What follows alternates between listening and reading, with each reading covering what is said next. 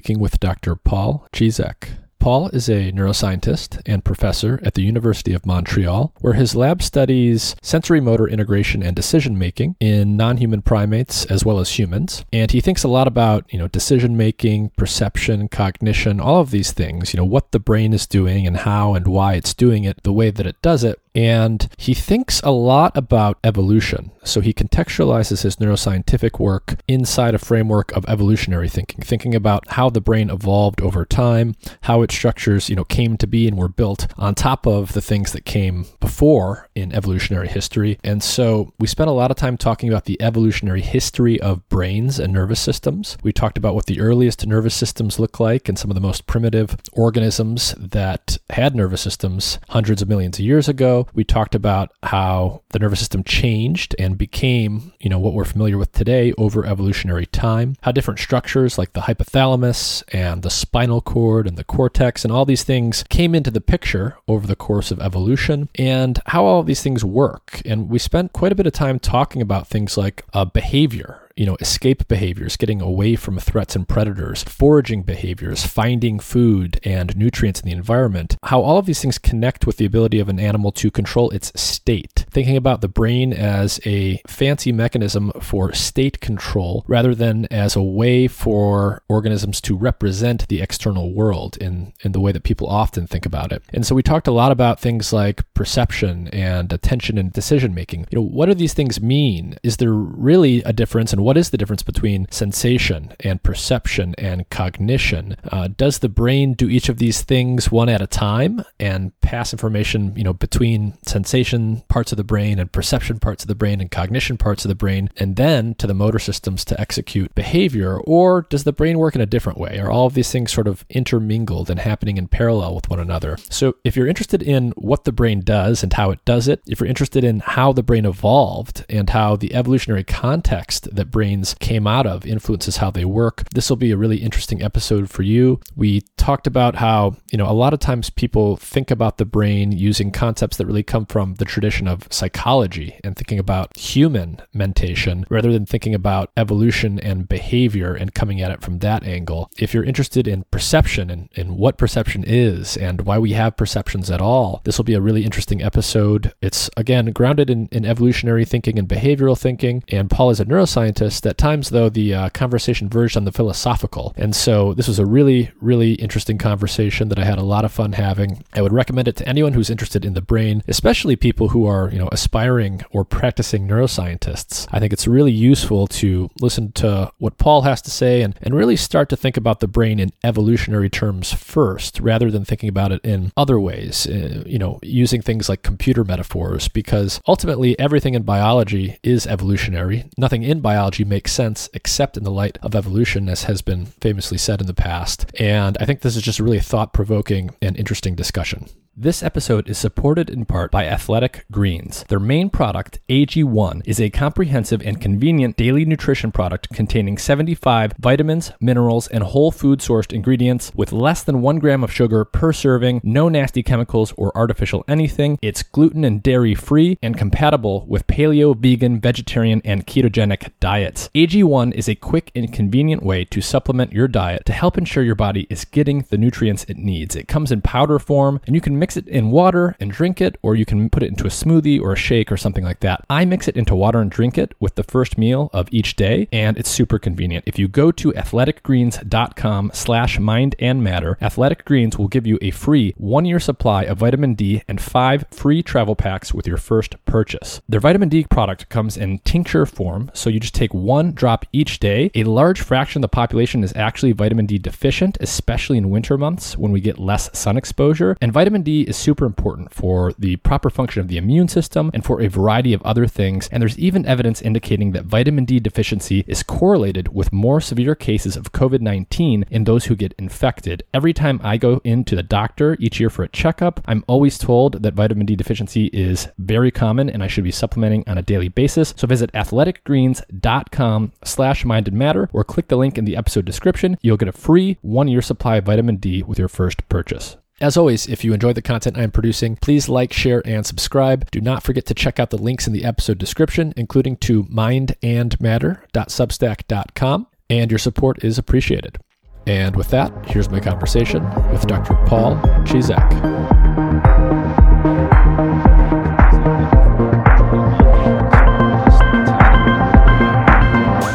your scientific research focuses on? Um, okay, sure. Thanks for inviting me. Uh, first of all, um, so I'm a, uh, I'm a neuroscientist at the University of Montreal, um, and I study um, well decision making, but in the context of sort of sensory motor control. So it's just more decisions about which way to run on a soccer field, and not so much as to whether to play soccer or a different sport. Not really the abstract decisions but rather the more sort of concrete moment to moment decisions. Um, and I studied that in, in animals and humans um, and uh, with experimental work and also a lot of computational modeling. So, so I'm, I'm actually a computer scientist by background. Um, and then later I got into sort of theoretical neuroscience, mathematical modeling, and then only later came to do experimental work. And, and now I sort of combine those those interests in my in my research day to day. I see. So you, you do work on primates, monkeys, and humans. Yes, monkeys and human humans. Yes, um, and uh, using techniques like neural recordings, um, uh, functional imaging, uh, well with colleagues, uh, as well as many behavioral studies. Um, uh, just looking at what decisions people make, how do they act, and etc. Um, and uh, really the, whatever techniques I, that are available to me that uh, bear upon questions that interest me. So why do you uh, why do you focus on primates? Why not use uh, other model organisms that give you more tools? Um, well, frankly, it's a bit historical. It's because I started out interested in human cognition and uh, gradually came to realize that a lot of human cognition is is based on sensory motor control, um, and and so I address these kinds of questions in the kinds of animals where one addresses these kinds of questions, like like humans and and primates that are sort of have the sophistication to do these things. But I realize now that you know I could have gone about it very differently and, and studied fish and studied salamanders and such, uh, because a lot of the questions I think that I'm addressing are actually relevant for those animals and they're perfectly capable of doing it uh, if we set up the right kind of experiment. So so it's a bit historical. I sort of I sort of got into this, and sometimes I wonder whether I should go and and study the Amphioxus, which is this really fascinating creature that that uh, lives in the water and has a lot of the nervous system that that we uh, we have, uh, but it's much simpler uh, and and perhaps more accessible to really understand. Um, so yeah, it's a bit historical. It's because of my tra- my own training and how I've sort of progressed in in, in learning these things. Yeah, well, I definitely want to talk about the primate brain, um, but I think we'll get there later in the discussion. One of the one of the things that distinguishes you from many systems neuroscientists, neuroscientists who think about things in a computational way, who think about how the brain works in a, a fully intact behaving animal, is you have a lot of um, phylogenetic and, and evolutionary knowledge and you sort of use an evolutionary lens to think about what the brain is doing based on how it evolved and and where it came from basically.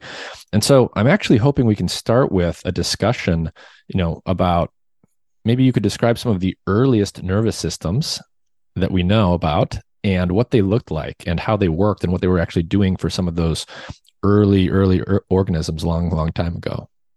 Um sure. So uh, so i um I've sort of been exposed to ideas um, that suggest that essentially behavior, um, what we think about when we think about behavior, we think about usually our own behavior and relatively complex behavior, um, where there's a lot of pre-planning, etc.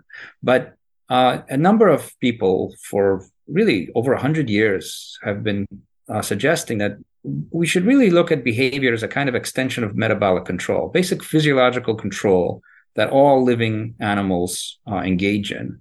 Um, that essentially is about maintaining your um, internal state in a desirable state where you have the nutrients you need and you're not, you know, your temperature is correct and you're not being eaten.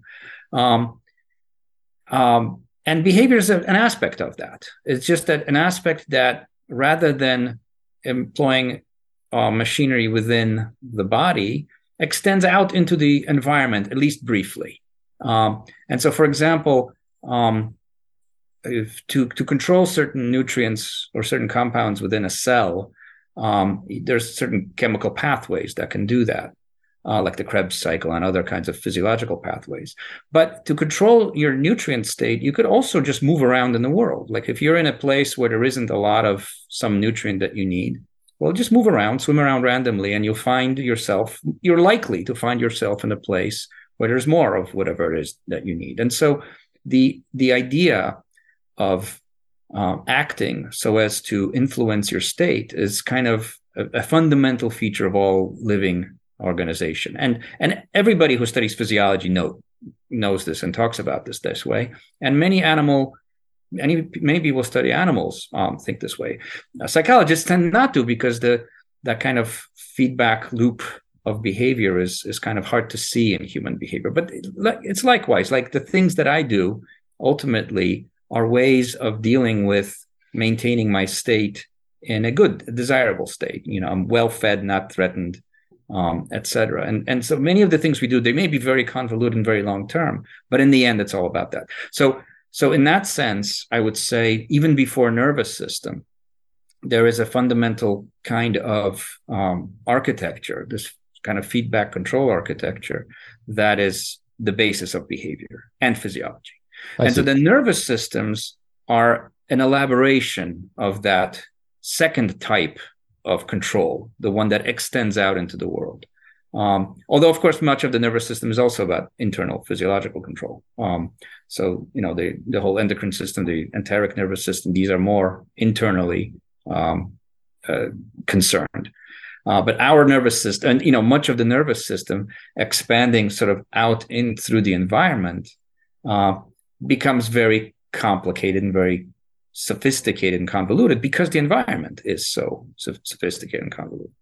So, in, in a sense, nervous systems, that's what they fundamentally do. I think they exert um, control. And, and the first neurons are actually a specialization of, of skin, of, of the epithelium, um, to, to sort of uh, maintain certain um, certain integrity, for example, of the membrane. Um, if you're come in contact with something, you want to withdraw from it. Uh, even single cell organisms do this. Uh, but nervous systems of larger multicellular organisms help to do this in a more coordinated fashion. So this er- these early neural nets of early multicellular organisms were specializations of the external layer that did some of this kind of behavioral uh, control.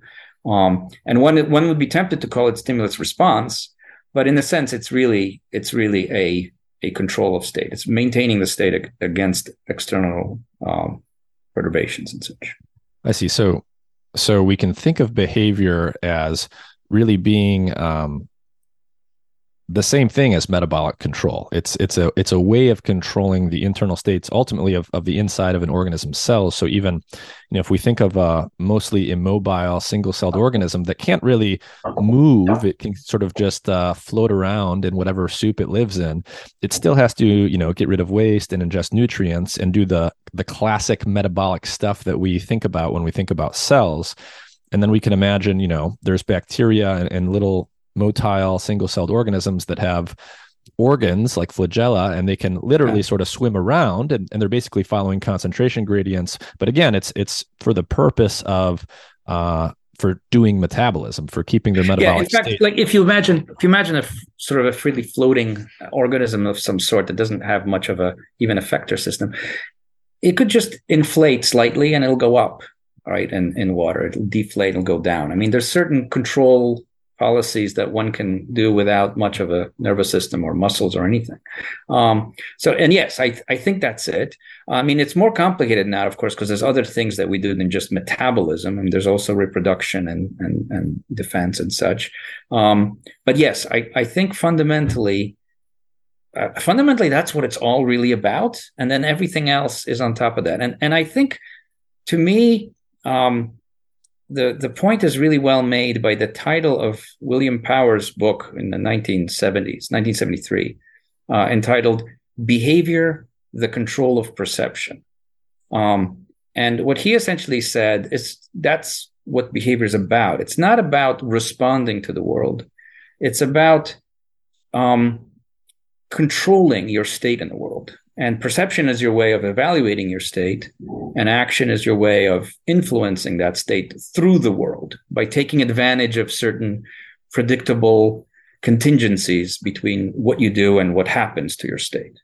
Um, and so it's it's sort of complementing the environment so that the entire system that you are um, it maintains itself and and is again far from danger and satisfied uh, in terms of nutrients and it achieves the things it needs. Mm-hmm. And so, some of the earliest nervous systems, you know, before there were actually brains, we had these sort of uh, organisms had these neural nets that were more diffuse, I guess you could say. Yeah. And the first neurons you said were you know, actually derived from skin cells. So the nervous system is sort of starting literally at the interface between the organism and the environment. And yeah, exactly. you know, sort of with that in the back of our minds, when we think about the most basic, most fundamental behaviors, if, if behavior is about controlling perception and it's about state control, um, the first neurons are literally at the interface between the inside of the organism and the external environment. What are what are the most primitive or, or basic behaviors? Should we should we be thinking about feeding and foraging when we think um, about the, the earliest behaviors? That would be that would be a big part of it i think. Um, uh, you know the temperature regulation and and sort of you know osmolarity regulation those those were part of it too. And, and they still are of course. Um, one thing I, would I'd want to add though is that you know when when we say neurons appeared as as as a specialization i i i um originally it wasn't so much neurons per se. It was more that the exterior cells had certain kinds of receptors uh, that would, let's say, uh, open when there was deformation of the membrane, allowing calcium in.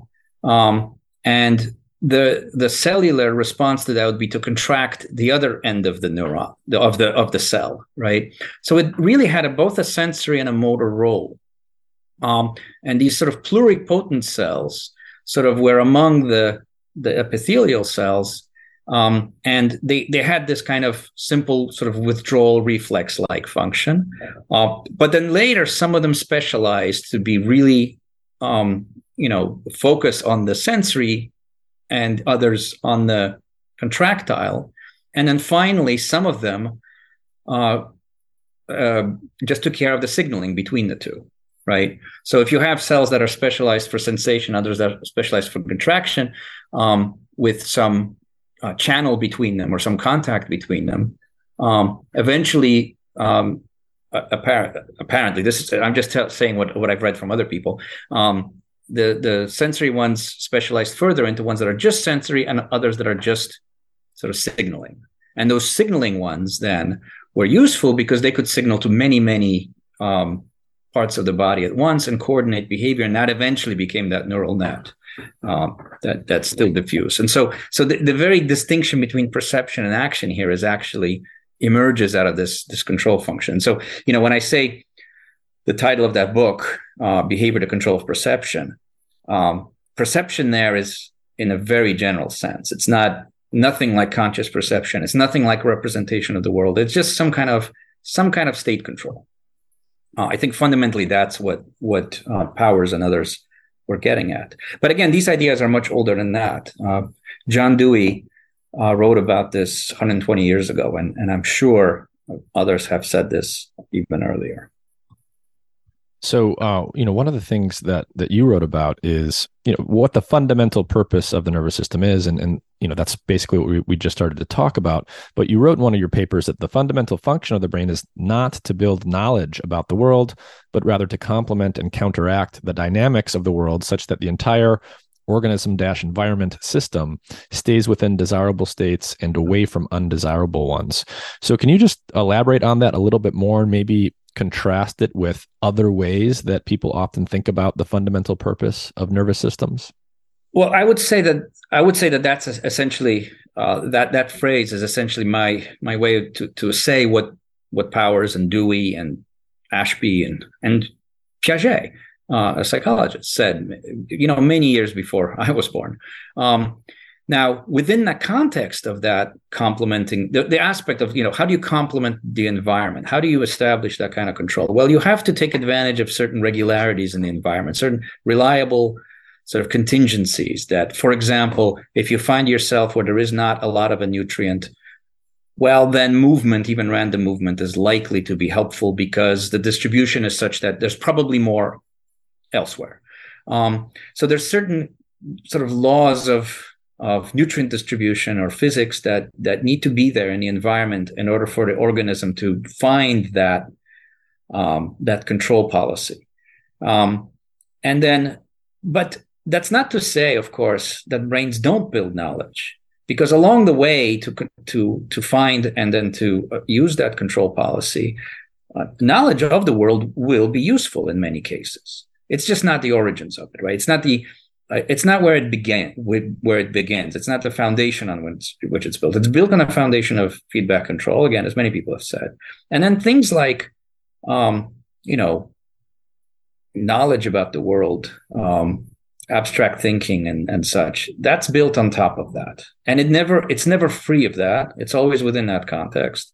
But it, it still has all of those sophisticated properties. I mean there is we do you know, we do learn languages that uh, convey information in ways that are very indirect, um, and we we we do learn things that are very much disconnected from day to day activity. Um, but ultimately, all that stuff is built within this context of of control systems. Uh, and and again, the, the thing is, when we study humans, it it's might be difficult to to appreciate that control uh, but again, um, that's that's pretty sophisticated. That's that's many layers of of hierarchical control systems um, away from those really simple animals that just you know swim around and get nutrients.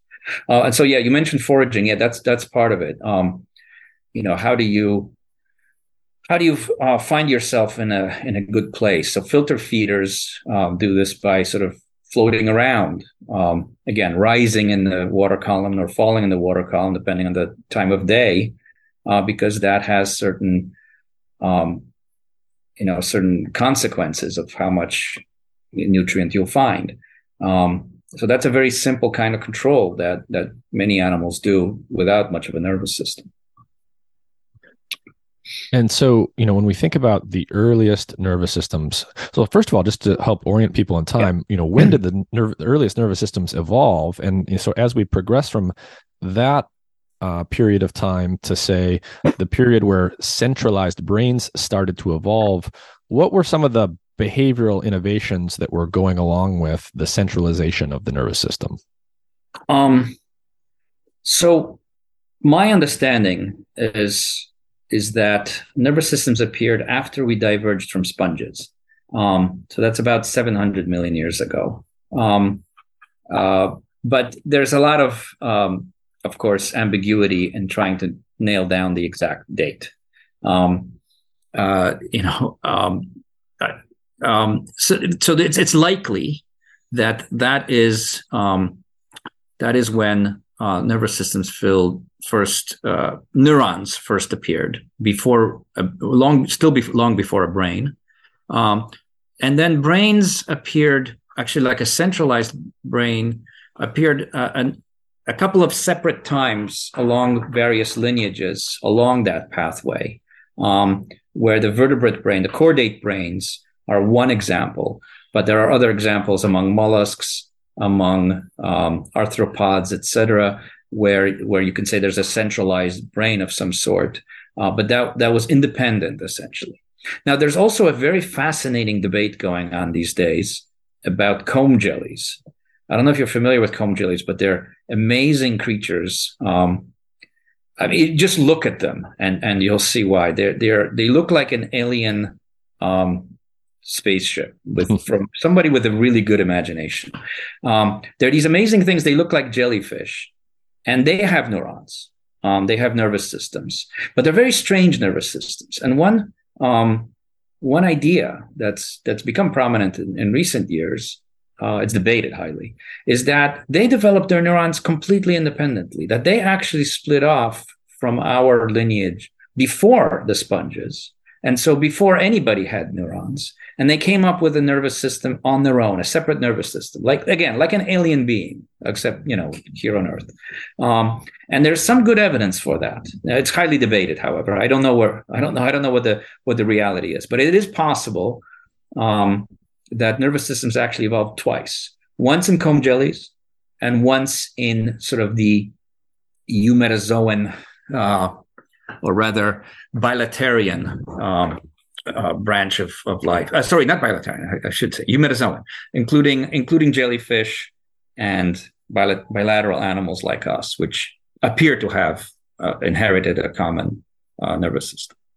Anyway, so that's that's an interesting side bit for those who are interested in really early animals. There's a there's a uh, fascinating series of studies uh, debating this issue. Um, but then the actual centralized brains, again, they they appear a number of times, rather sparsely actually. There's a lot of animals, a lot of branches that don't have centralized brains. Um, but on our lineage, the, the lineage that eventually produced humans, um, it happened in um, chordates. Um, at least in chordates, uh, probably a, about 650, maybe maybe close to 700 million years ago, um, and uh, and had a particular again a particular sort of genetic um, uh, origins. And when we think about those early chordates, so primitive organisms that are in the branch of the evolutionary tree that eventually gives rise to us and, and other animals. Mm-hmm. When we think about what they were doing and we think about their brains, what did their brains start to have? What innovations evolved that earlier nervous systems didn't have? And what things did they lack that we are familiar with with you know our brains and, and mammals and animals walking around today? Um, well, th- one thing that is um, seems to have happened is a, a notochord, which creates sort of a kind of like a spinal cord, essentially a, a tube structure. Um, so, um, one one proposal is that uh, early bilaterian animals along our branch had a kind of a plate at, on the top surface of the body of neurons that somewhere along the line folded into a tube. Um, and it's unclear when that happened exactly. Um, jelly, uh, starfish actually have something like this, um, but it's unclear um, whether that's their own invention or, or such. Um, uh, it is clear that by the time you get to uh, a branch called cephalochordates, um, that a lot of that structure was set in place. So cephalochordates are is a branch that split off from us about 650 million years ago, I, I think. Um, and that includes this creature called the Amphioxus that I mentioned later, earlier, uh, which is remarkable in, in having a lot of the structure you will find in vertebrates. And so it has things like a spinal cord. It has a single eye patch that isn't, it's not eyes, but it's probably homologous to our eyes. Uh, but at that time, it was just a single patch of cells, photosensitive cells, uh, to, that projected uh, downstream to uh, the hypoth- what is a hypothalamus like thing, and as well as something that's a bit like what's called the tectum in vertebrates or the superior colliculus in uh, mammals. Um, and uh, it, it appears that those structures were there uh, in these very early animals, but not really the telencephalon. So the telencephalon includes things like the cerebral cortex, hippocampus, basal ganglia, a lot of the structures that become really prominent in mammals um, and many vertebrates. This, this, the, um, the cephalochordate doesn't seem to have it, although there was a study a couple of years ago that suggested some of the cellular precursors are, are actually there and they're where you'd expect them to be if there was something in our common ancestor that eventually sort of mushroomed out. And and here's actually, I think, a, a very interesting fact that I learned when I read this stuff is that this telencephalon, which again includes cerebral cortex, hippocampus, basal ganglia, etc., it actually is a, is just an outgrowth of part of the hypothalamus. So the hypothalamus was there; it was one of the earliest structures. In fact, Thurston Lacalli, who studied the Amphioxus a lot, described them often as it's a hypothalamus attached to a spinal cord. Um, and again, the hypothalamus, even today, is this sort of major source of metabolic control, right? Uh, through endocrine secretions. And, and again, these creatures had a lot of these, these systems. Um, but then it just has a, a, a kind of a downstream projection to the spinal cord, which deals with the outside world. And at some point, it developed better control of that that out control of the sort of interaction with the outside world through structures like the tectum and then later the telencephalon. Um, but in, fundamentally, again, that hypothalamic controller was sort of the first. Um, it's really the first recognizable structure that we, we see in these animals um, uh, in in evolution that we that, that seems to have been there pretty much uh, almost as soon as neurons. Um, or a centralized brain, certainly. By the time of a centralized brain, I think that would be it. Um, so again, and again, and that's the, again the top level control, um, maintaining fundamental physiological variables in desirable ranges. Yeah, and so can you talk about the, the hypothalamus a little bit more?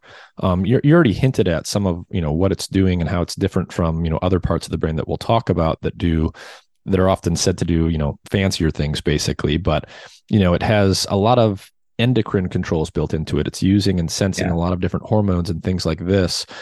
Can you just talk about some of the some basic control mechanisms that even those early hypothalamic structures were engaged in? Um, so a lot of it was uh, like um, circadian rhythms um, already. Uh, you know, there there are parts of the hypothalamus. By the way, the retina apparently is also part an outgrowth of the hypothalamus, as well as the pineal gland, which was the sort of original circadian rhythm uh, detector. Um, uh, but mind you, I am not an expert in hypothalamus. So the best I can do is tell you what I think I understand from the people who are experts. Um, and and so the one um, one person's work that I found sort of useful for understanding the evolution of these things is Detlev Arendt in Germany, who suggests that the original nervous systems had this kind of um, two parts: a um, an eight, what he calls the apical nervous system, which was really about endocrine control, but also uh, chemical sensation and photosensation and, and etc. And what he calls the blastoporal nervous system, and that um, which was more synaptic and sensory motor control. Um, and then the the two of these things kind of partially merge, and where they merge is what you where you get the hypothalamus, and and where they don't merge, uh, the remaining of the sort of blastoporal system becomes much of the rest of the nervous systems. So essentially, what they're suggesting is is and it's it's not just them but others as well um, is that there's a kind of a controller there that does the endocrine control, which is a lot of it is internal physiological, um, as well as some kind of sensory motor control through the environment via in this in this stage this mostly just the spinal cord. Um, but then um, but also you know kind of the interaction between the two like uh, the control of circadian rhythms is not just control of um, whether you're going to sort of um, be very active or not very active, but also what kind of things you may want to, um, you know, what kind of interactions you may want to prioritize. Um, and so one proposal, this this I get from reading Thomas Hills and others, is that um, one of the things about foraging is there's the world near you and then there's the world far away and they're very they're, they're kind of different, right? The, the thing that's near you is the kind of thing that you can ingest by just like sucking in water. Um, and so that's local behavior. Uh, and when things are good, when you're in a good state in the world within your environment, you're in a good uh, neighborhood, say, um, then you kind of want to stay there. You kind of want to stay local. Um, but if the the local environment becomes depleted, maybe because you've sucked up all the good nutrients, or maybe not that great to start with, then you want to go somewhere else. You want to move more uh, large area. You want to cover a larger area. And Hills and others suggest that this was the original role of the neurotransmitter dopamine, which, um, as as you probably know, is highly implicated in a lot of very important um, reward related processing, reinforcement learning, etc. But they suggest that the original role was not in learning so much, but just regulating. When things are good, keep doing what you're doing and stay where you are. When things are not so good, when the levels of dopamine drop, that's a signal saying things are not so good. Go somewhere out there. Go out there and explore a little bit. Try to find a better place. Um, and again, that is a role of fairly sort of hypothalamic, um, very ancient systems that are hypothalamic. Now, dopamine has taken on many other roles since then, uh, but again, within that context. Um, so, so again, that is still, you know, and I still think that in the end, uh, the you know the top of the brain hierarchically is the hypothalamus, right? I mean, uh, you know, if you, you can engage in all kinds of sophisticated cognitive speculation, but in the end, if you're hungry or or, or there's a fire, um, you're not going to deal with that first, right? Uh, and so, so again, I think you know you can sort of say that there's a part of the hypothalamus that's doing a lot of this fundamental keeping you alive, uh, and there's a part of it that specializes for keeping you alive through the world, essentially by dealing with what's out there. Mm-hmm. Can you talk a little bit ab- more about so when we use this word state, the current state of of an organism, you know how are structures like the hypothalamus actually what is the state? What are the things that define the state in terms of what the hypothalamus is is detecting? And and you know naturally when you just if you just start talking about these things at all other concepts very naturally emerge. Um, so for example you know if if i sort of summarize what you were just saying you know very basic aspects of behavior include you know sensing the nutrient content of your environment. You know maybe you know i've got cells in my body that are sensing that you know sugar's too low or something is too low and we need to replenish it. Then you obviously want to detect if those things are present outside of the body so that you can get them inside of the body to change uh, the state uh, the nutrient composition inside your cells so that you can ma- maintain uh, stay alive and maintain homeostasis and you know very naturally when you deplete these nutrients from the environment by ingesting them you have to detect that those nutrients are no longer there. Obviously when they're there it's good in the sense that you have something to suck in to replenish uh, what's inside your body. When they're depleted that's bad and maybe it starts sending signals uh, somehow to say go somewhere else. And you know very naturally when you just sort of think about these very basic things the metabolic state of the animal coupled to the environment via its sensory apparatuses, uh, you know, naturally leads to you to talk about things being good or bad, or behavior being yeah. motivated or unmotivated. So, how do we think about state and and start to connect those concepts together? Well, I think that that's that's about right. I mean, there's certain, you know, state is just a word that we use for all the variables that an animal needs to deal with, um, and what their setting, current setting is, and and some of them can be in a very wide range. Some of them have to be in a very specific range, um, and the the challenge is to stay within those desirable regions of that multidimensional state space.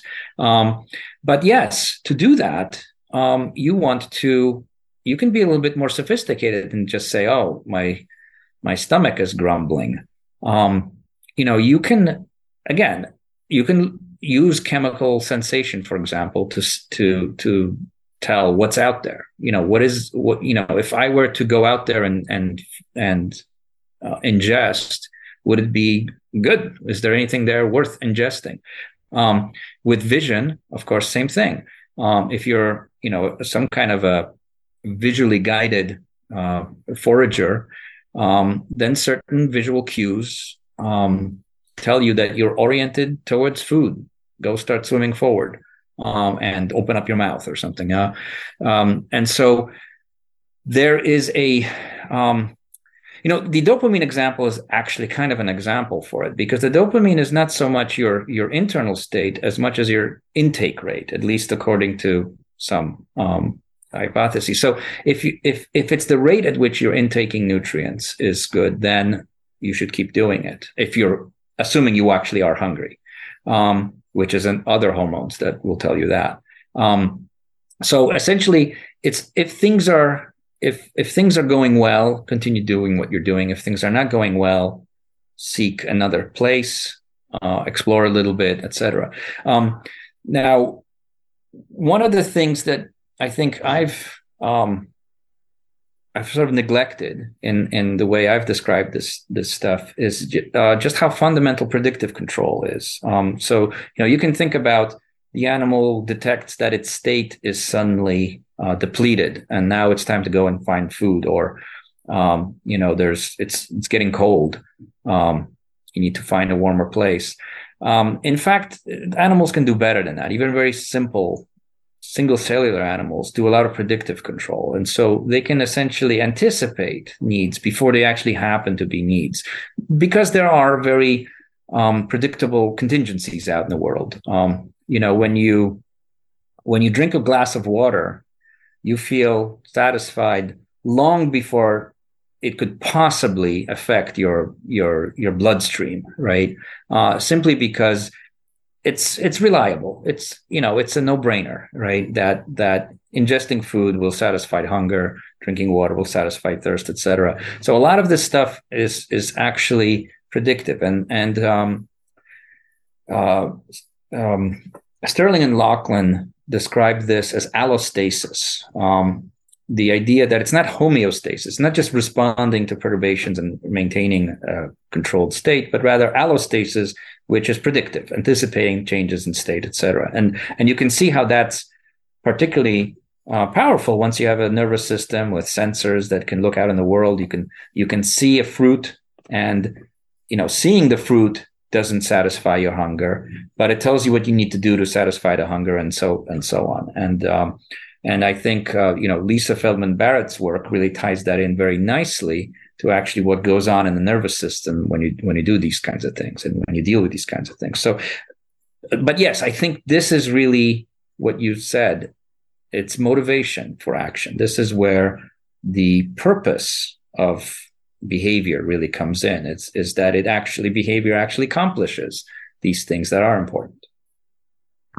And so when we think about sort of nervous systems becoming more elaborate and increasing in complexity um, as we go forward in evolutionary time and, and new organisms are evolving you know one of the fundamental things that i suspect you'll talk about here is you know as an organism becomes more mobile more able to move through its environment it's naturally going to encounter a greater diversity of environments right? So we can imagine very simple organisms and they're just basically floating around in soup. And we can imagine, you know, organisms that can kind of, you know, uh, swim with a little tail structure or something into new types of environments that the other organism will never find itself in. And then eventually, obviously, we get animals in the sort of traditional sense where, you know, they have appendages or fins or whatever, and they can travel quite large distances. And so naturally, the longer you can travel, the further you can travel, um, the more diversity of environments you will encounter. And the more diversity of environments you encounter will then naturally require you to have more and more refined uh, sensation abilities so that you can actually parse what's out in that more diverse set of environments. And so you you need that if you're going to have the mobility to actually put yourself in those new environments. And so as we think about some of the earliest chordates and more primitive organisms that sort of just had a hypothalamus and some other what we'd call more primitive sensory elaborations as time proceeds evolutionarily and we start getting uh, structures that other people uh, people will have heard of you know basal ganglia hippocampus cortex. What's going on in terms of the behavioral innovations and why those structures were necessitated why those structures needed to evolve and what precisely they're doing with respect to motor control and um, more and more refined sensory abilities? Um, so I think one one concept which is really useful here is is the idea of affordances, which comes from James Gibson, who was a perceptual psychologist in the seventies. Um, and the idea is that the world um, contains opportunities for action for particular organisms. So, for example, a tree branch is a place of support for a bird. Um, uh, but not for me. I mean, let's it's a really thick branch and it's not too high off the ground. Um, you know, a small hole is shelter for a mouse, uh, but it could be a source of food for a cat. Um, and so the point is that there are certain things that if an animal is capable of certain abilities, motor abilities, then there are certain things in the world that just are opportunities to to do stuff. Um, now, that's true for very simple animals. Um, uh, fish, for example, uh, certain coral formations may be a shelter for a small fish and a source of food for a big fish. Um, you know, the, these um, the idea that affordances exist um, but are specific to an animal is important because you can now see how um, very very simple animals did not have affordances for sophisticated interaction because they simply didn't have the sensory motor machinery to actually make use of it. Um, but as the sensory motor machinery expands in its sophistication a little bit, it makes it sort of um, enables certain kinds of interactions and therefore discovers those sort of affordances in, in the sense of a a reliable consequence of taking a certain interaction. Um, so, for example, very simple organisms may have interacted with. So, when you say as animals get more mobile, they encounter more complex worlds, I think you meant kind of that rather than um, you know, simple animals sort of stumble into because a simple animal can get stumble into a complex world and, and get eaten in seconds, right? That's not the point. I think the point is that as simple animals get more sophisticated, they discover the complex additional complexities of the world. So the, another concept that's useful here is Umwelt, which is uh, early ethologists suggested, von Uexküll suggested that um, animals live within a certain kind of a world of of, of what's meaningful to them, what's relevant to them. And it's very different for a fish as for a bird, as for a mammal, on la- terrestrial mammal. Um, and it's it's related. It's the idea that there's a certain set of interactions that are possible for that animal in that particular world, and that is what they use to um, to exert control over their state and the environment. Again, the mouse will run into the hole when threatened, because it affords shelter. Um, as long as it's not too small and not so big that the cat can get in, right? And so animals sort of need to discover the affordances that are relevant for their the kinds of interactions of which they're capable. And I think what happens in evolution is um, this is kind of a, a gradual um, sort of um, sort of symbiotic expansion. The the nervous system gets more sophisticated permitting the exploitation of more uh, um, abstract or, or, or more advanced or a wider variety of affordances, which then supports that and allows more sophisticated things still. So, you know, animals can run up a tree um, and discover a whole world of opportunities uh, if they're if they have the right nervous system to to take advantage of. And so, I think that's essentially what happens in evolution is this, this sort of gradual extension um, of the sort of closed loop control further and further into more complex world and to take advantage of things you know um, you and i perceive a bicycle um, in a in a way that because we know how to ride a bicycle um, but that's not animals that don't have the, the, the geometry and the motor skills they don't it's it isn't that affordance isn't there for them I uh, so I think this concept is is really really fundamental um, from very early animals, and it still continues to be fundamental now. I see. So just to riff on that with a super simplistic example, uh, we'll, we'll, use the tree example. You know, as as an organism evolves and it becomes uh, able to move its body, so it can get into a new type of environment. Um, essentially, it's, it's now in a new niche. There's a new world of possibility that the animal's not particularly well adapted to to uh, exploit. It, in fact, it might not even be uh, well adapted to detect what's in the environment to exploit. But as soon as it starts to get into some kind of new environment, some new evolutionary niche, now you have the ability for uh, selective pressure to come into the mix yeah. such that its nervous system can learn how to parse that environment on the sensory side, learn how to move through that new environment on the motor side, and then that that's going to provide selective uh, pressure for new innovations to evolve. And this process just can happen over and over and over, over again um, as animals just expand into more and more environments. Yeah, and I think one thing that needs to be appreciated is, is just how many fail, right? Mm-hmm. Um, so when animals got out on land, part of the part of the advantage of getting out on land is you're getting out of the water, which was teeming with all kinds of predators. But you get out on land, there's all kinds of new challenges now, and and major innovations have to be uh, developed in order to overcome those challenges. And and the fact is, you know, many many species just didn't make it right we see only the ones that that survived and it so it looks like wow they adapted they they said huh we need to have uh, you know we need to breathe air well let's develop some lungs. We need to um, enlarge our vision. Let's develop bigger eyes. But but the fact is that's just the ones that um, that didn't succumb to the selection pressure that that killed off all of the others. Um, and so so again it's it it's it's yeah it's like pushing the edges pushing yourself into a new niche and then um, you know, exploring in all kinds of ways. Many of them failures, uh, but some of them happening happening to stumble on on ways of dealing with that new niche, and now opening up a whole new world of opportunities. In fact, if you look at sort of the the sort of um, progression of, of evolution, you, you have dramatic periods of, of innovation at, at certain times.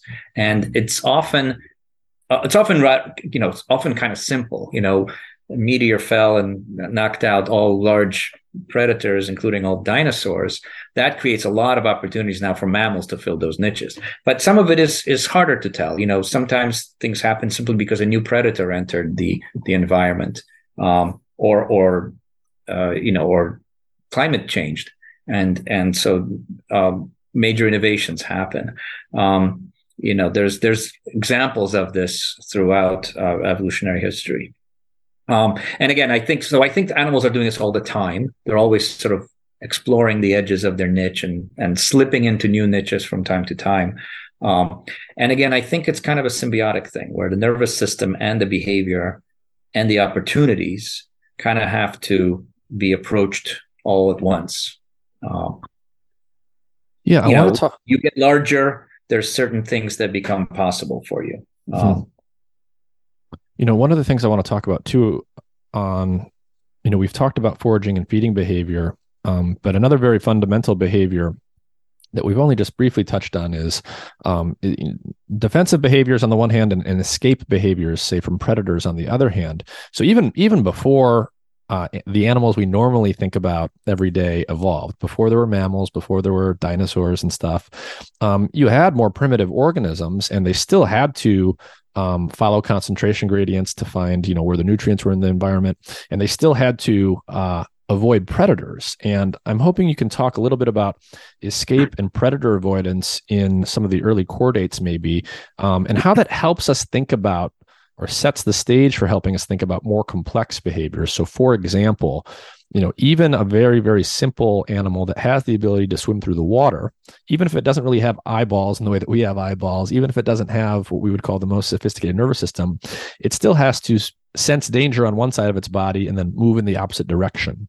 So when we start before we start talking about things like spatial navigation and cognition and all that how do some of these early primitive escape behaviors start to set the stage for how some of those more complex uh, forms of mobility well, um, so one of one of these major periods of innovation um, was the Cambrian explosion, and one proposal is that the reason for the Cambrian explosion was uh, predation. That um, uh, you essentially animals, mobile animals, a, a number of them stumbled onto the benefits of becoming predators. So jellyfish had been predators already before then, or things like jellyfish.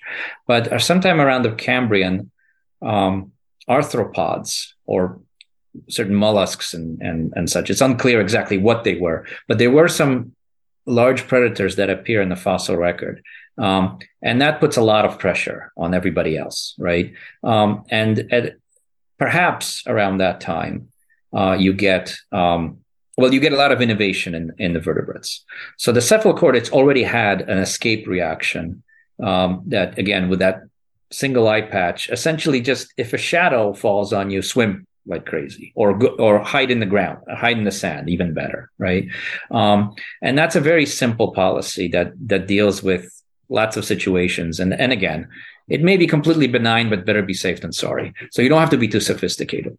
Um, but in vertebrates, what happens is that the eye patch split into two that migrated to the sides of the head. So now you can have a differential shadow and now you can swim away from the shadow. You can now orient yourself away from the shadow. And one one proposal is that because the projections from the eyes cross in the brain uh, when they get to the midbrain, the tectum, they cross, and then from then downstream into the spinal cord, they don't cross um, in the escape system. Um, now, I didn't know this when I was studying neuroscience. First, I thought things cross on the input and then cross again on the output. And that's true for many systems, but for the escape system, it actually doesn't cross. So now what you have is a system that if you have a stronger stimulus on one side, it's going to cause more contraction on the other side. And so you'll turn away from that stimulus, at least initially, and then you just swim like hell. But because you you you orient yourself away from the stimulus, it gives you that extra edge to to get away from that predator. Now, of course, the predators are getting better at it too.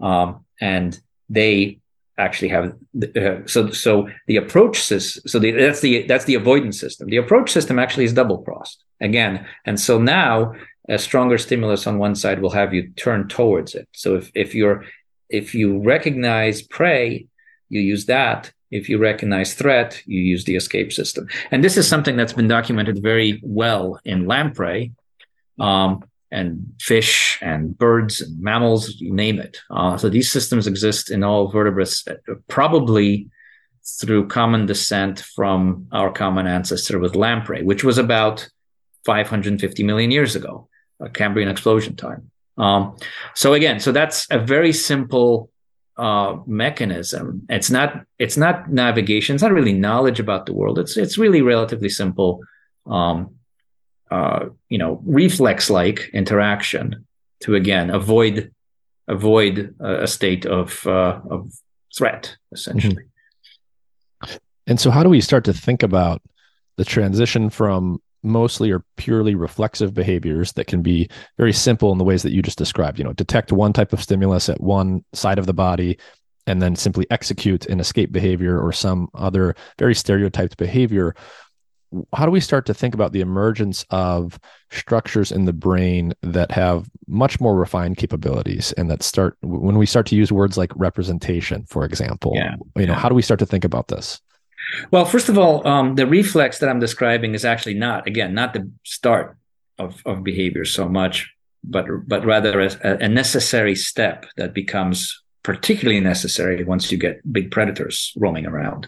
Um, the fundamental thing is really the motivated, sort of internally motivated behavior, like, boy, my nutrients are running low, better get out there and, and, and forage. Um, so, so that's really the, and that's really what I think what a lot of people think about in terms of goal directed, motivated behavior as being more sophisticated than reflexive. Um, but again, I think actually that is really the foundation. Reflexive is just a kind of a special case. This kind of escape reflex is kind of a special case that has to become particularly um, sort of fast in kind of stimulus response type scenario simply because being eaten is really bad.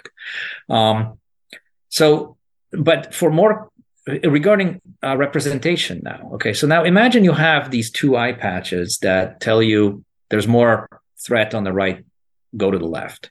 Um, you can do better than that if you actually have your eye patch sort of topographically project downstream so that um, the particular location in in a particular part of external space is now um, conveyed downstream so that you turn away not just from there's more stuff on the right, but exactly where it is, right? It, it actually tells you now turn by this angle in order to orient yourself away from the threat or turn by a different angle simply by maintaining a topography between the sensor and the downstream and the midbrain um, tectum and then downstream projections to the spinal cord. And so that's, you could, you could, if you wanted to, call that a kind of representation of space. It's kind of like a, a, sensor for threats in particular locations around you.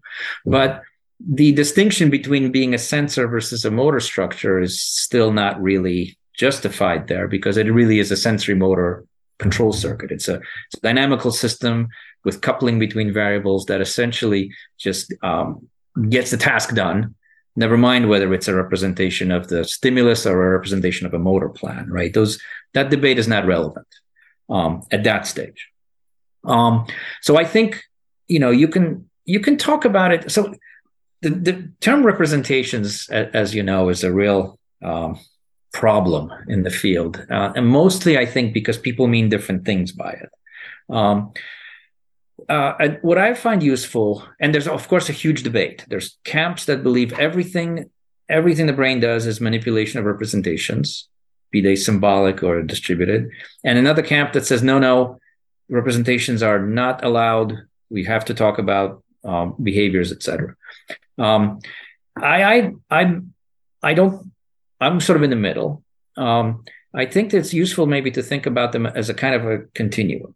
Um, uh, so, so on the one end, you can imagine representations are purely descriptive, and so it's things like, you know, when I write something on a piece of paper, a phrase, that's a representation that describes something uh, only because you know how to read that language, etc., and you have things in your head. It, it's sort of it's it's sort of decodable.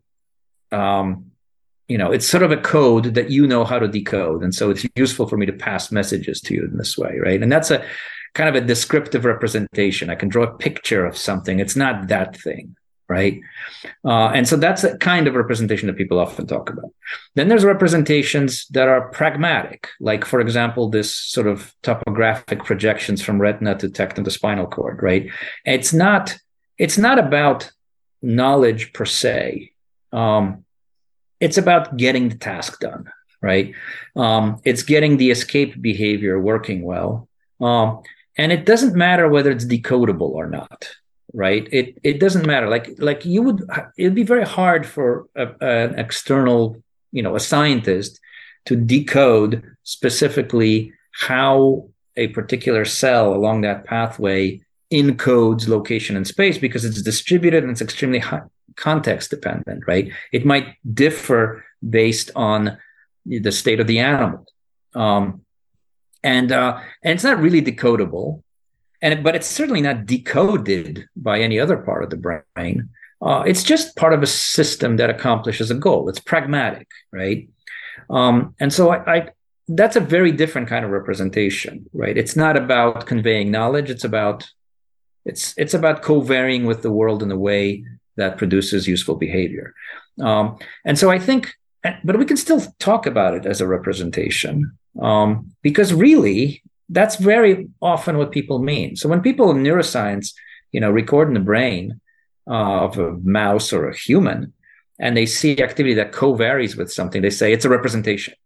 But do they really mean that it's decoded by some other brain region in some way, and there's a, there's a language in which it's expressed, or do they really mean that it's that it's just part of a control circuit? And I can tell you, in, in the motor in the motor field, people tend to think of it well no it's it's it's downstream activity that that activates muscles. It's not it's not necessarily a decodable trajectory in, in cartesian space or something. Um, even if we can decode it that's not really what the brain is doing. Um, so so that's that's how some people talk about representations. Others are really talking about much more like a message passing between modules uh, you know little bits of knowledge that are encapsulated some way encoded by the perceptual system, then sent over to some cognitive uh, executive that decodes it, does something with it, and then encodes a motor plan and sends it down downstream. That's a different way of thinking about it. Right now, the the big question, of course, um, has to do with where we lie along that that continuum. Um, and I think it's useful to think about it as a continuum because then we can ask the question uh, which which I uh, I'm interested in, is suppose you have these animals swimming around and running around the world that mostly have pragmatic representations, and that's what they need to do. Ultimately, everything in the brain has to serve some purpose, or you know, or it's a waste.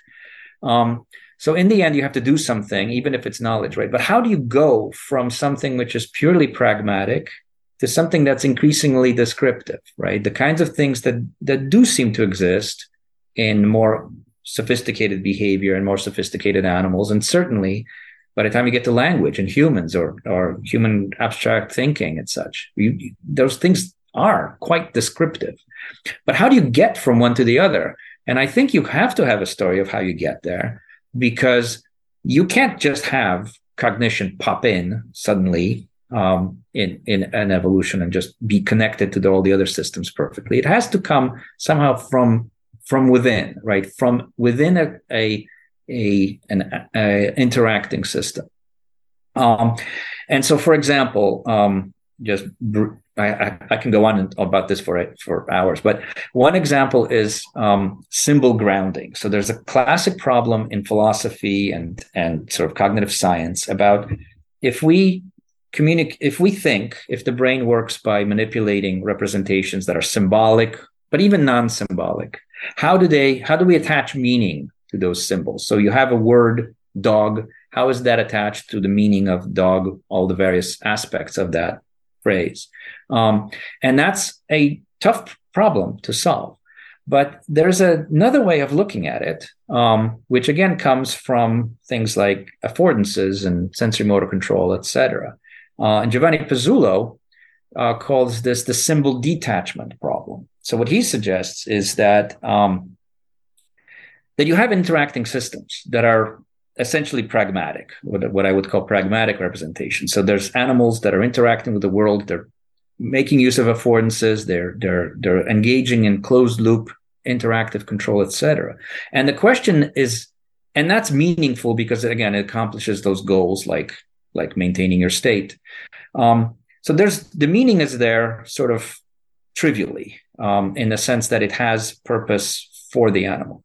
Then the question is how, within the context of these interacting systems, you have part of it specialized to sort of get detached from the moment to moment activity. Like, for example, a, a thing in the brain that um, doesn't just say, there's a threat on my right, but says, hey, that's a lion. That's a lion and it's charging at me, right? Now, strictly speaking, to escape the lion, you don't need that knowledge. But we do actually have that knowledge. There is something in the brain that that that sort of describes the situation to us. Usually, long after we've escaped, hopefully. But but the point is that that we are capable of this. And how does it get detached? And and uh, I think that's an interesting question. And I'll um, stop me if I'm going too long, by the way. But there's one example that that I I, I would give for that and for early animals, um, and that's in navigation. Um, so if you're not in a um, desirable uh, part of the environment, um, and let's say you can't, you don't have any food around you, then you may want to navigate out around. You may want to swim around and find where there is more food. Um, and as you swim, there's certain um, cues that you have from the environment, olfactory, odor plumes, and such, and as well as la- visual landmarks that um, are sort of reliably tied into particular feeding sites, um, like I don't know, some piece of coral where there's there's some plant that you might want to uh, that you could eat that provides food for you. Um, and so when you're in that motivated, hungry state, you can swim around um, and incorporate in your um, hunger satisfaction uh, behavior, incorporate these cues. Um, such as, for example, if these two visual features are uh, located one to the right to the other, then I need to keep swimming until uh, the one they, they they switch so that I you know it's kind of landmarks can kind of triangulate kind of where you are, and that's and that's that's a useful sort of transformation in the world that's pertinent for you to find food when you're hungry, right? And so essentially the animal could learn while when it's in this state of being hungry and searching for food, it can learn what are the places in the world that satisfy its hunger. And it's, and it's purely pragmatic. It's not sort of decodable because it's all tied in together. The visual, the olfactory, and the internal state are all mixed up together into this kind of um, system where it's where it's non-decodable, right? But now, if you have such a system that can learn where the food is, it becomes useful to detach the internal state aspect um, from all the other aspects, right? Because um, because those other aspects, like like the, loca- the relative location of landmarks or odor plumes, are still there even when you're not hungry, right? So that means that even if you're not if if you have the ability to build what's what this is this is what we call the cognitive map um, that you can build a sort of a, a, a map of your environment in and and sort of tag it with this is where there's some food here's where there's some shelter etc um, in the context of particular um, control policies like find the food or find the shelter. But if you can if you can detach that internal um, aspect of it like i'm hungry or i'm threatened and just focus on the external part on those external transformations and such, then you can learn that con- um, cognitive map in general, right? You can learn a more general map, and even when you're even when you're swimming around, just sort of swimming around idly, you're not hungry, you're not threatened. You can still uh, use and con- and construct that information somehow, and that becomes a kind of knowledge. And so again, you, you're now detaching, you're detaching sort of the a more descriptive thing that is more like knowledge of the world from a purely pragmatic thing that was all about satisfying the need for you know feeding yourself etc so I, I think that might be an example and it's probably a very old one. Again early vertebrates probably were capable of doing this kind of um, context not, maybe not independent but more more in indep- more more detached from the more detached. Context. Yeah. Exactly. So let, let, me let me see if I can sort of summarize some of this and and riff on it. So if we imagine a, a primitive organism like a lamprey or something, um, it's got you know primitive sensory abilities in the sense that it's not as sophisticated as us. It maybe can't form images the way we can. An organism that can just sort of detect light or not light. It can detect the presence of a looming shadow it's got muscles, it can move its body and swim around. so if we imagine the escape system of this animal, um, then it's doing something like, you know, if shadow is present, wiggle the body so that we swim in the opposite direction, and that's its escape behavior. It doesn't have anything uh, that we would call a, a, a, rich representation of what the threat is. It's not identifying, you know, that predator versus another predator.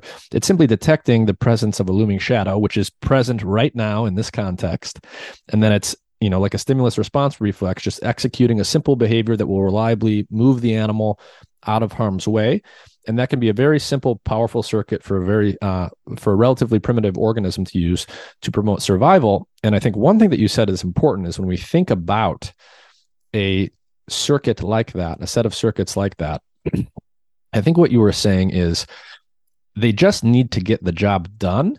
And one thing that that means is that as long as they get the job done and the animal survives and that circuit fulfills that basic escape function, there's nothing necessitating that the way it gets the job done, the way that the information is being encoded, is efficiently, in the computational sense, decodable by other circuits in the brain. Yeah. And that all of all of that's very different from some of the things that evolve later where you want to encode things in a way that is decodable elsewhere because it starts to allow you for this detachment of the state from the current context and that allows for more generalization and new types of learning is that uh, yes is yes. that roughly that, that, what you were saying that, that's roughly it and you know and you, you, you can you can think that how much more sophisticated we are than lamprey but we have that same circuit if a large vehicle moves in your peripheral vision, you're going to escape. And it's thanks to your superior colliculus that you're going to do that. And you don't care if it's a Ford truck or a Mack truck. You know, it's a large looming stimulus and you just get the hell out of there. And and that's that's you know, that is a fast system. And um and you know, it's good that it's there. Um now, yes, as you say, for other kinds of things, especially generalization, you don't want to have things that are so in, so in, inextricably tied into a one particular context, because then, of course, by definition, won't generalize. So I think, uh, so I think that happens um, in many of these systems. Um, but I wonder whether it happens, and, and I don't know what the answer is, but, I wonder whether it tends to happen by um, differentiation and specialization. So, in other words, you don't want to mess up the system that gets you, that gives you that fast escape. You don't want to mess with that. Uh, however, if you duplicate it, and then or or you know or sort of have a redundant system, uh, then you can keep relying on the old one while playing around and making the other one more sophisticated. So so the telencephalon um, did not play a big role in in early chordates. Well, there wasn't much of it apparently in early chordates, but once you get to vertebrates, you get mu- much of the telencephalic structures there, including what appears to be the the um, the ancestral part of the cerebral cortex, of the the the precursor. Um, so the basal ganglia is there in lamprey, the the pallium, which includes the hippocampus and uh, cerebral cortex in us. Um, the, these structures are there, and the circuits are are largely there. Um, but they didn't play so much of a immediate role in in controlling behavior, which was more done more by these midbrain circuits. Um, but they had a modulatory role. It's kind of like saying, um, so, sort of like collecting information about the state and prioritizing those those other systems in a more sophisticated way, um, modulating the the sort of priority between doing one thing versus another thing, but not so much controlling the doing of those things. But gradually, uh, certainly in mammals, uh, it took over much of that role, um, and that's a whole complicated story that again can only make I, I, think can only be made make sense in the in the context of the actual history that we went through, becoming nocturnal and then um, and then sort of relying on a different different circuits more than uh, you know reptiles uh, that uh, dominated diurnal life. Um, so there's certain sort of things that happened along the way that led to um, you know these parts of the brain becoming um, elaborate highly elaborate and eventually taking over. But again we still have we still have all the all those escape circuits in there. Um, uh, you know in some ways more sophisticated even. Mm-hmm. yeah so just to riff on this a little bit more if we use uh, you know the lion example you know you can imagine uh, a simple a simple version of ourselves that you know a lion jumps out of a bush and you run away. Um, if you just have the sort of basic escape circuit, you're sort of just saying, you know, threat is here, get away from it. But as soon as organisms evolve the ability to start encoding different information in different ways and at different time scales, you you have that detachment of the current state from the stimulus. So now I can I can get away from the lion, I can reach safety. My flight or flight uh, state can go away because now I'm safe, and I can I can say, huh, there was this thing that I'm representing as a lion somehow. I'm representing it in the absence of the thing being there. I'm representing it in the absence of me being in the flight or fight state. And what that actually buys me is the ability to avoid going back into that state in the future because now I can think, ah, well, if I go over there, that thing might be there and I better not do that. Is that, you know, am I, am I sort of repeating that in an okay way? Yeah. I, I, think, I mean, in one very simple sense, even with that representing, um, you know, if if you've just been exposed to a threat and you got away from it, um, you may never, may, you may want to continue um, being very sensitive to threats, um, and and don't engage in other activities. You know, uh, you just escaped from a lion. Oh, and here's a nice uh, fruit to eat. No, well, maybe maybe don't eat the fruit just yet. Maybe. S- stay alert a bit. You know a, a, kind of a, a state of what one might call anxiety right? You you you're sort of um predisposed to um to continue escaping. In case that predator comes after you or or is still there you know? Um so i think there's a there's a sort of a um kind of a it doesn't have to be very sophisticated. It could be simply like um a, a prolonged change in the modulation uh, of different circuits. Uh, you know, again, and, and and you can imagine this is also physiological, right? The heart rate goes up. The you know the um, you know pupils dilate, etc. I mean, you you you become very alert, etc. Um, uh, you know that doesn't yet require you know a detached representation per se. Um, but like in the other example that I gave, you may you may nevertheless learn where the lions live. You know, this this this hill over there is is kind of off limits because there's danger there, and and so you may you may want to um, you may you may want to assimilate that particular um, scenario to a larger context that becomes that becomes uh, you know different policy you know other policies like yes okay there's no lion there's no threat and i'm hungry but still you don't want to go down over that hill because again that's where threats are uh, so i think that's you know that's part of making behavior more sophisticated. I, I'm not sure it's necessarily decodable yet, though, right? I think this is one of the things. So one of the things that have that's going on in neuroscience now is everybody's trying to decode neural activity. And and we can do it when we control everything like crazy, right? When we control every contextual variable, then we can decode. But um, the problem is it be, it's they're all mixed. The variables are all, all mixed up. They're in ways that are hard to make sense of. So even though you and I might say, well, the brain has to represent the location of the target in order to reach for it. Um, well, what it really needs to do is reach the target.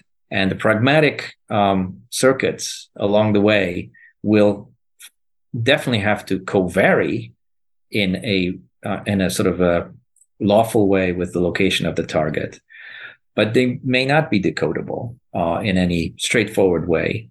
Um, and and and even if they are, there there's still this aspect of context, right? Which uh, which is there, and and you know, um, I think we won't understand the system um, unless we kind of confront that that that sort of mixed up, context dependent, pragmatic uh, way that the brain does that much of the brain activity actually is. Mm-hmm. Um, this is something I think that again in, in sensory motor control, people sort of confront that a lot because because the system because the the questions are so intertwined. If you study purely sensory systems, you can you can get by, I think, without confronting the contextual things. But but again, only only so far. I I think people there are also coming to similar conclusions.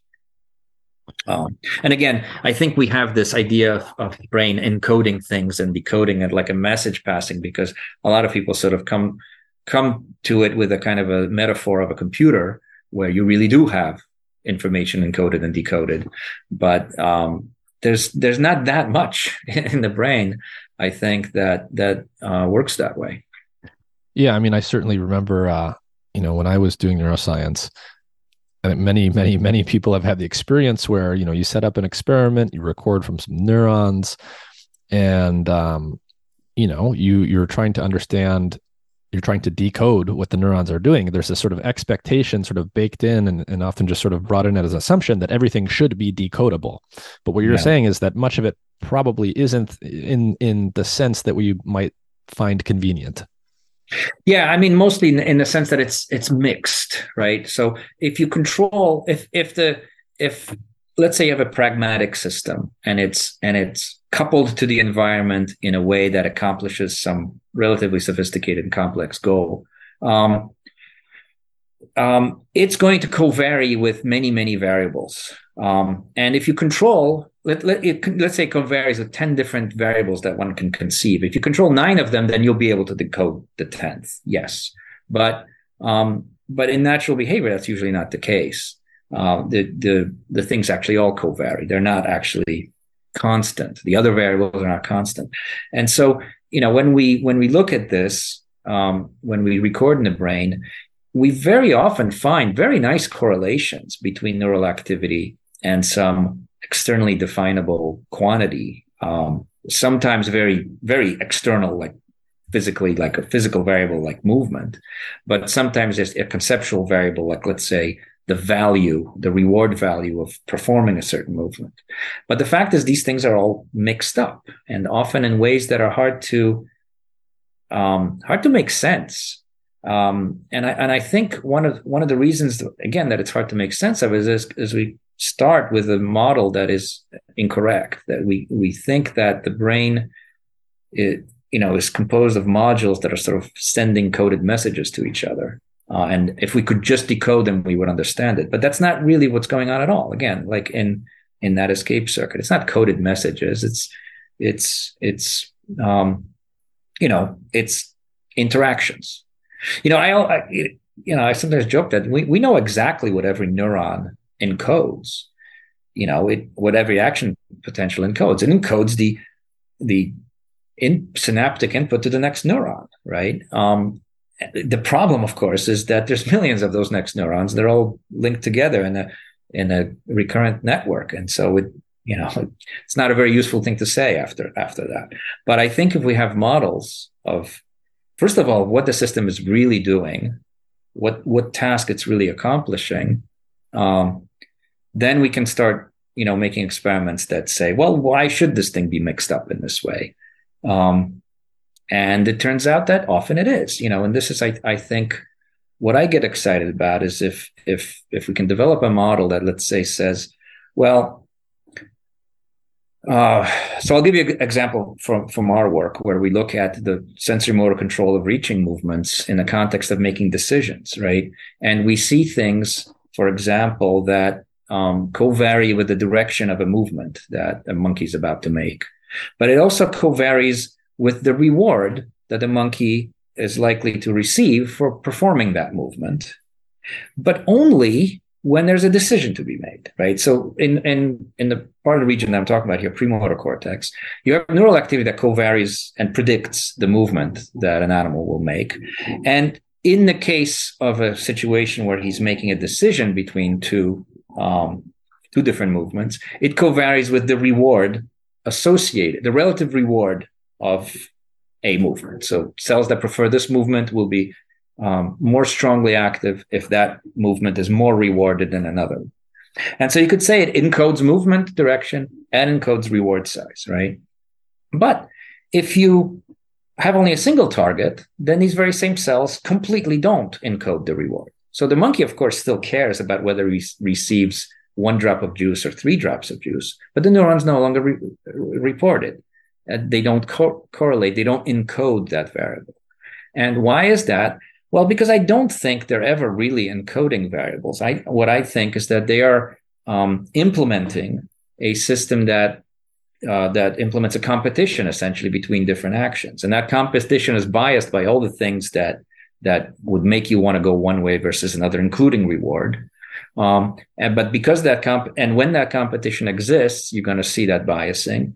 But when there's a single target, there's no competition, and so you just go to that target, and so the the encoding now of reward is gone. And you know, it's not it's not mysterious in any way once you describe it that way, right? It's it's kind of like obvious. Well, sure, it's it's going to co-vary with these variables because what it's doing is the pragmatic thing, right? Which is of all the places I could go, uh, my arm, I could move my arm. Which is the place that I want to move my arm? And that's going to depend on reward, effort, you know, what's available, etc. Um, and again, it's not, it's not representing.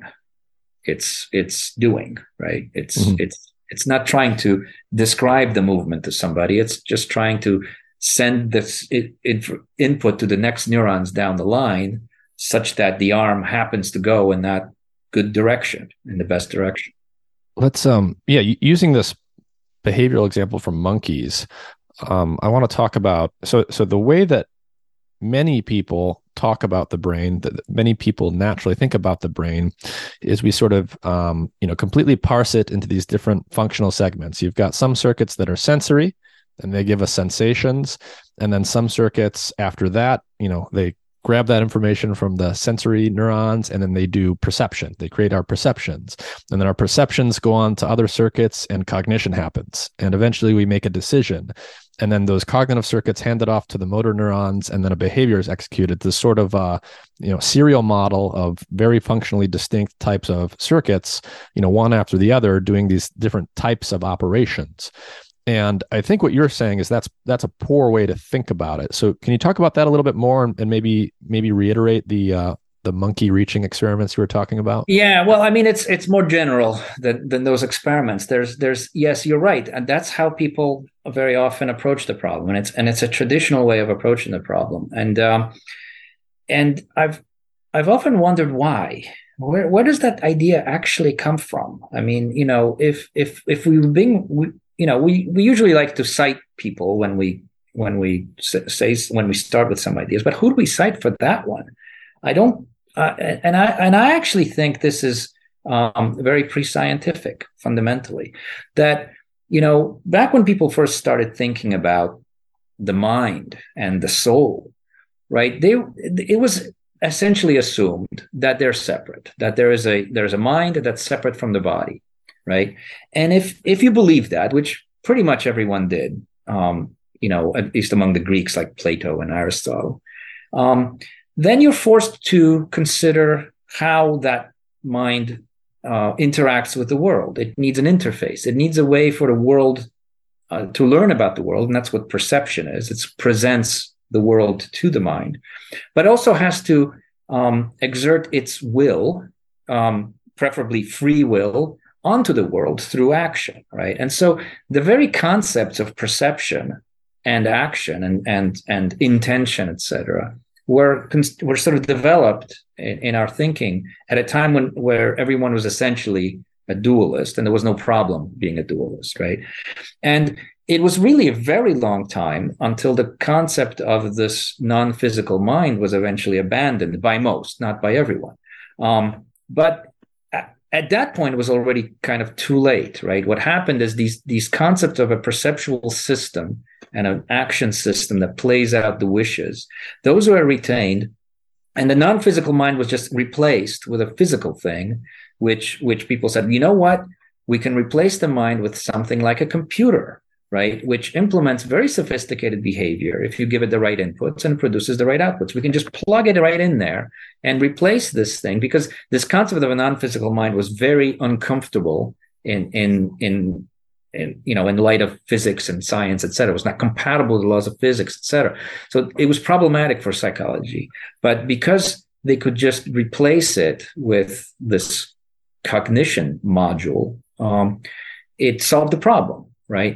But the problem, but the problem it didn't solve is those interfaces that I think we, you know, we're so ingrained in even the way we talk about behavior, or we describe something to each other. It's so ingrained in our way of thinking that it was impossible to let it go, right? And so now we have not only is there conceptual boundaries, but there um there are specializations. I mean, different people study different different systems. You know, people who there are people who study perception who don't worry about the cognitive issues. And there are people who study motor control who don't worry about the perceptual issues, etc.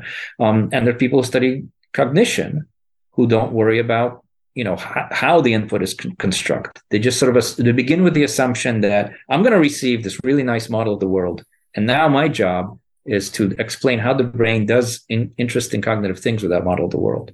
Um, but you know, if you look at people who study um, sensory motor control in animals, you know, ocular motor control or or you know swimming behavior. There's none of that there, right? There's no there's no real separation. You still talk about sensors and effectors. You still talk about a kind of a specialization for certain kinds of um, you know activity patterns um, versus others. You know, there's information that about the world which is ambiguous as to what you're going to do in the world, but in the end you can only do one or two things at, a, at, at once. And so in the end, it sort of has to change into a more sort of motor related format. But, but you don't have to make, you don't have to draw those borders. And I think what happened in psychology is because psychology became a science at a time that those borders were already pretty much set in stone in, in, in our language of even the, the, the, terminology that we use, um, that it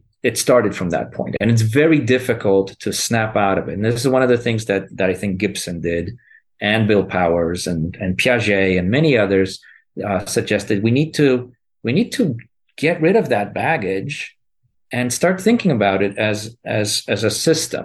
And then we can talk about how different parts of the system do different things because you can still talk about things that are you know you know things that are sent closed loop sensory motor control in the here and now versus things that are not things that are more um, you know detached uh, again from from the moment to moment.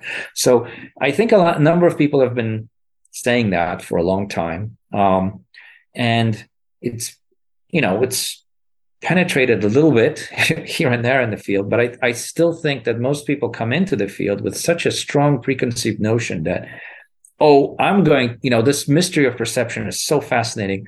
That's what I'm going to study. I can tell you when I got into this, right? I came in from a computer science background.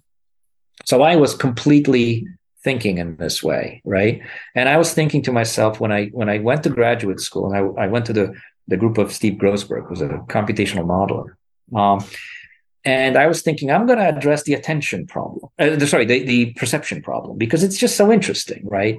Um, but one of the things that I learned from my my professors there um, is again about Gibson and ecological psychology, and it was uh, Ennio Mingolla and Daniel Bullock that really impo- uh, exposed me to these ideas, and I, I thought, wow, there's another way of thinking about it. You don't have to think about, oh, I'm going to study how perception works and how it produces that internal model of the world. I can talk about sensory motor control and and the whole problem of of behavior. Um, because there is an alternative way of thinking about it which doesn't require drawing these borders and then looking for these these modules.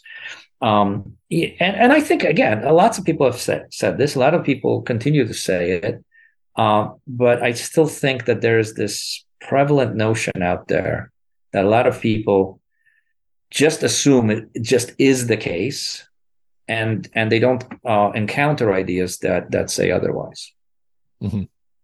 Yeah, I mean it is, and it is very natural to think that way. It is. Um, yeah. Although, of course, fun, you know, funny enough, if you think about it, um, you know, when do we have perceptions in the absence of cognition, or vice versa? Yeah, well, that's obvious, one place actually. where people have have noted very much. You know that that the border between those two is pretty blurry.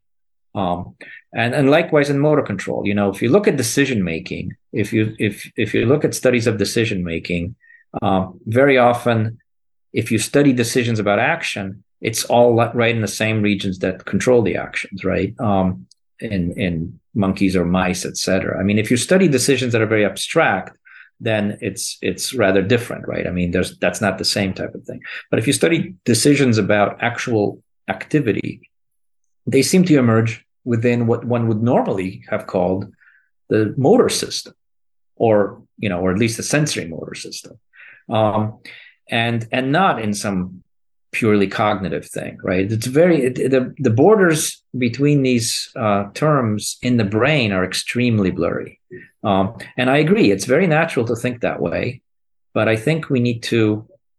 Uh, I think we need to just confront the fact that as soon as you look at the brain, it just that just ain't so. Um, you know, I mean, uh, even in functional imaging studies where there's really very little action because otherwise you'll have artifacts and you won't be able to do your experiment. Um, even in those studies, you see all these things mixed up in in very confusing ways that don't that just don't obey the traditional psychological distinctions. But again, I, I would say, you know, if these ideas are so old. Um, you know, what's the chance that they, you know, that the Greeks had it right back then? I mean, they were brilliant, but they, they didn't have the knowledge that we we have now that we can use to come up with better terminologies. What um so what circuits in the brain performing what kinds of functions do you think are are going to be the the most decodable. So in this, uh, meaning that you know what what circuits in the brain performing what kind of functions uh, have to perform those functions specifically so that they can be easily decoded by other circuits in the brain. Where what types of behaviors do you think these are going to be tied to? What types of circuits in the brain do you would, would you expect us to be able to find things that are supposed to be decoded, so to speak? Uh, well, I First, I would say maybe none, right? Because there's there's no reason for the brain to decode itself, right? The, the brain, in the end, its job is to get behavior, get on with the task of behavior, right? There is no ne- there. It's not necessarily true that one part of the brain has to be able to decode another. Um, now, it, so it has to deal with behavior, but I do think that there are some aspects of behavior which have to be um, at least at the behavioral level, decodable. Um, and and language would be the most extreme example of that, right? So so um, language always language is a very uh, important and an interesting case for a number of reasons. Um, but but one I think a mistake that's often made, in my opinion, a mistake, is that we use the question of language to determine how we think about everything the brain does. And so language involves, you know, symbolic communication and certain kinds of rules and cert- and very, very detached from sensory motor. Uh, and so, you know, the idea of passing messages between you and me is then absorbed into the idea of how the brain works, where you know the amygdala sends coded messages to the striatum or something. You know, the the um, I, I don't think one should take that as whatever is appropriate for explaining language may not be appropriate for explaining the rest of the brain, um, and it shouldn't be the basis of our uh, theories. And I say I say all this because it was right. Uh, language was one of the reasons why people uh, abandoned uh, a lot of the ideas of behaviorists and ethologists and went with a more representation heavy um, architectures uh, like uh, like in cognitive science, and it was, it was, because people wanted to explain language. Um, but the other thing I want to say about language is that um, that I don't think actually language itself is really fundamentally a message passing or an information passing system. Hmm. Um, I actually think language is yet another extension of control just happens to pass through other creatures right? So so i can control my my physiological state with internal uh, variables and internal processes. I can control my my state in the environment by moving around in that environment and acting in it and pushing on objects and taking advantage of the reliable consequences of performing one action versus another. Um, you know laws of like if i move forward things in front become reachable that's that's an obvious thing. But there's also laws of interaction, right?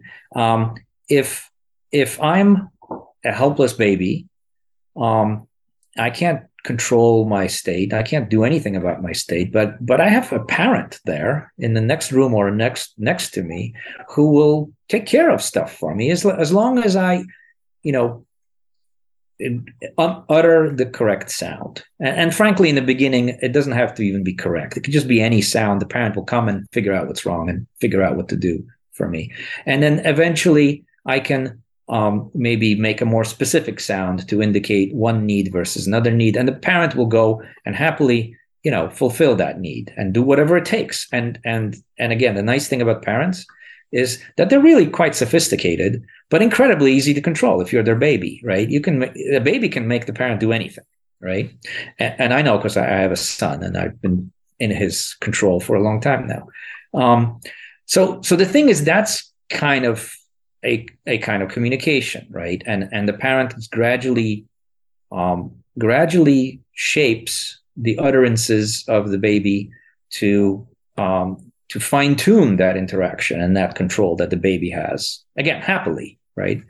Um, but it also extends in in in, in other situations. You know a um, a animal can make a threatening gesture to another animal.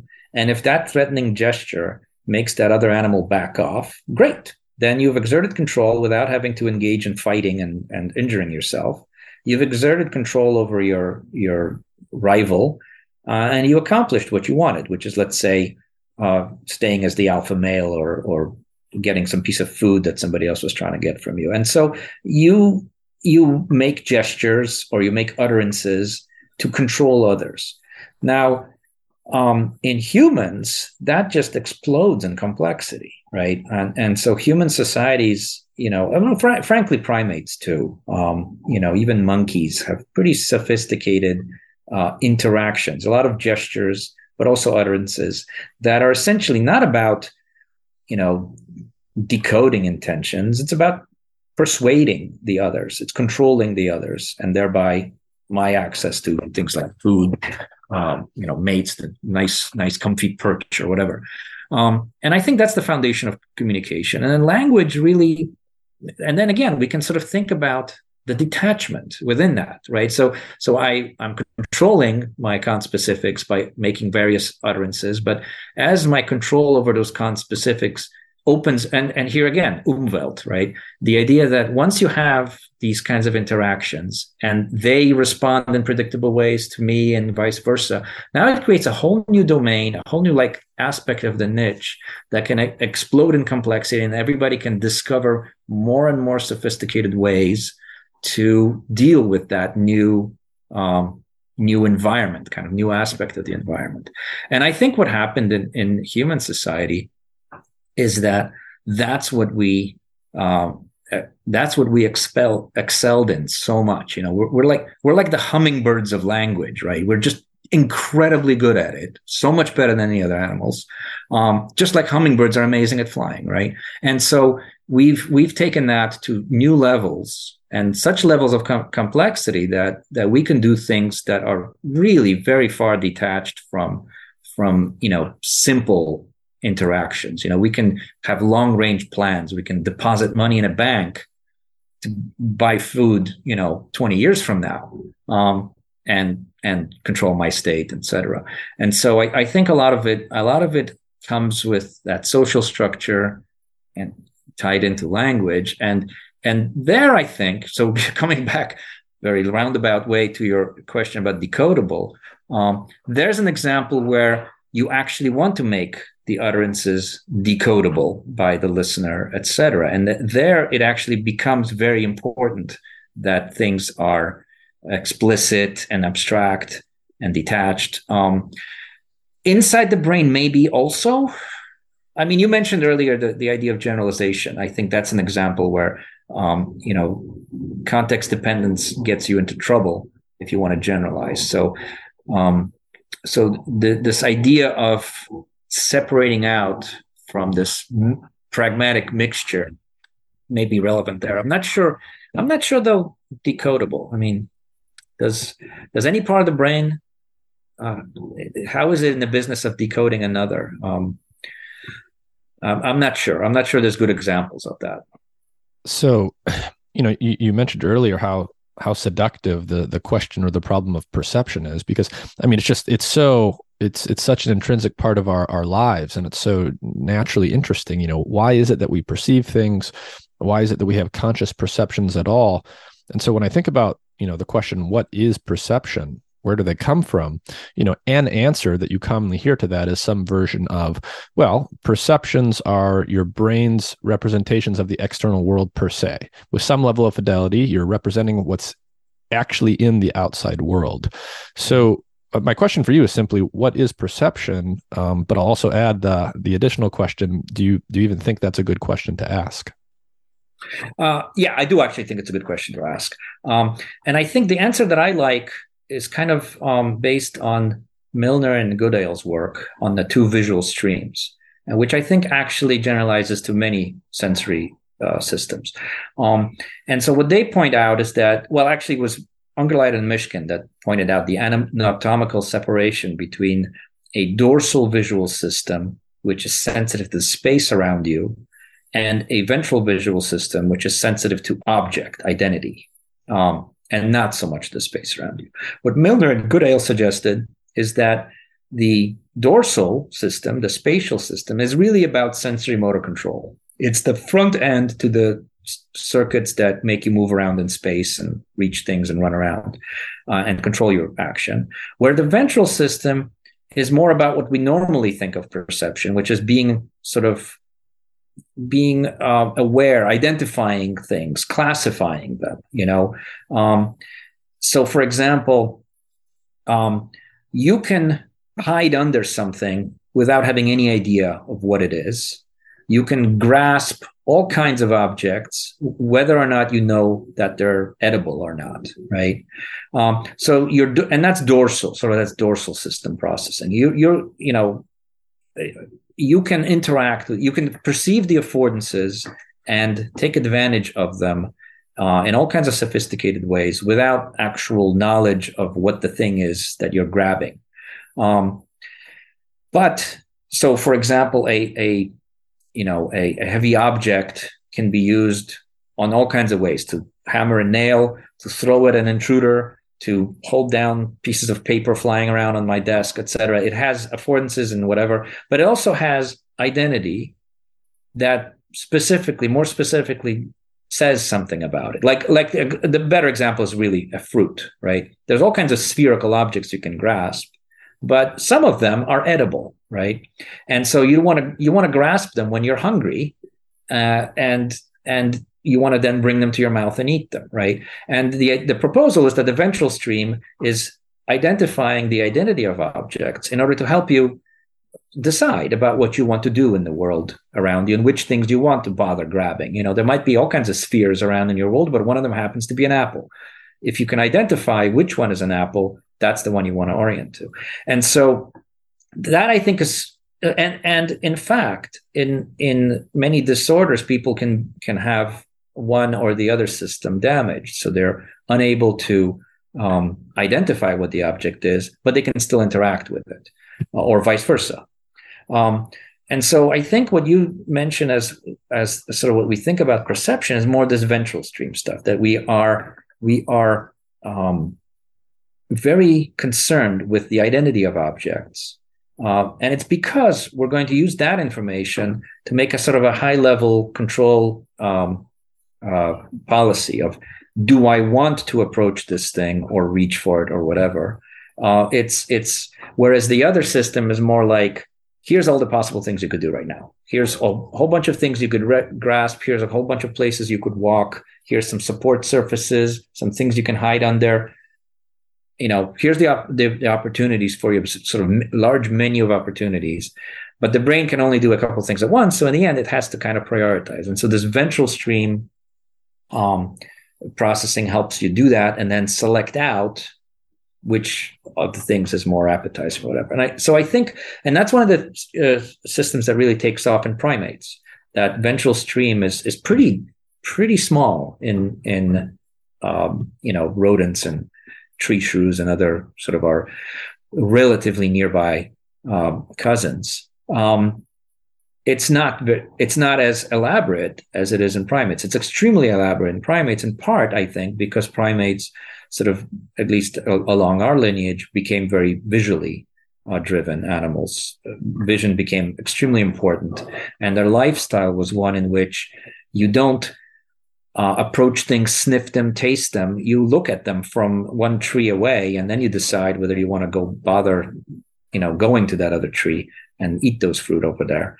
Um, so I think a lot of our sophisticated visual system um, uh, it's still doing all the sensory motor stuff but then there's this other system which is becoming and, and you can already see how that's a bit more symbolic a bit more probably context independent. And so you you have all kinds of um, you know you have all kinds of processing along that system which is all about classification and drawing boundaries between uh, you know there can be lots of apples in, in a whole continuum of of sort of nutritiousness some are rotten some are perfectly ripe, you need to draw a border because you need to make a decision. Are you going to eat it or are you not going to eat it? And so you want to you want to classify them into this is good, this is not good, uh, etc. And so classification and sort of breaking up the world into categories is sort of the that part of the visual system. Again, because it has to do things like prioritize actions and decide which of many affordances you want to uh, take part in. And, and I think a lot of that is what we, um, what we're more sort of consciously aware of, whatever, whatever conscious awareness is, it seems to be more focused on that kind of vision. What was that text you mentioned earlier? Per- perception, the control of behavior.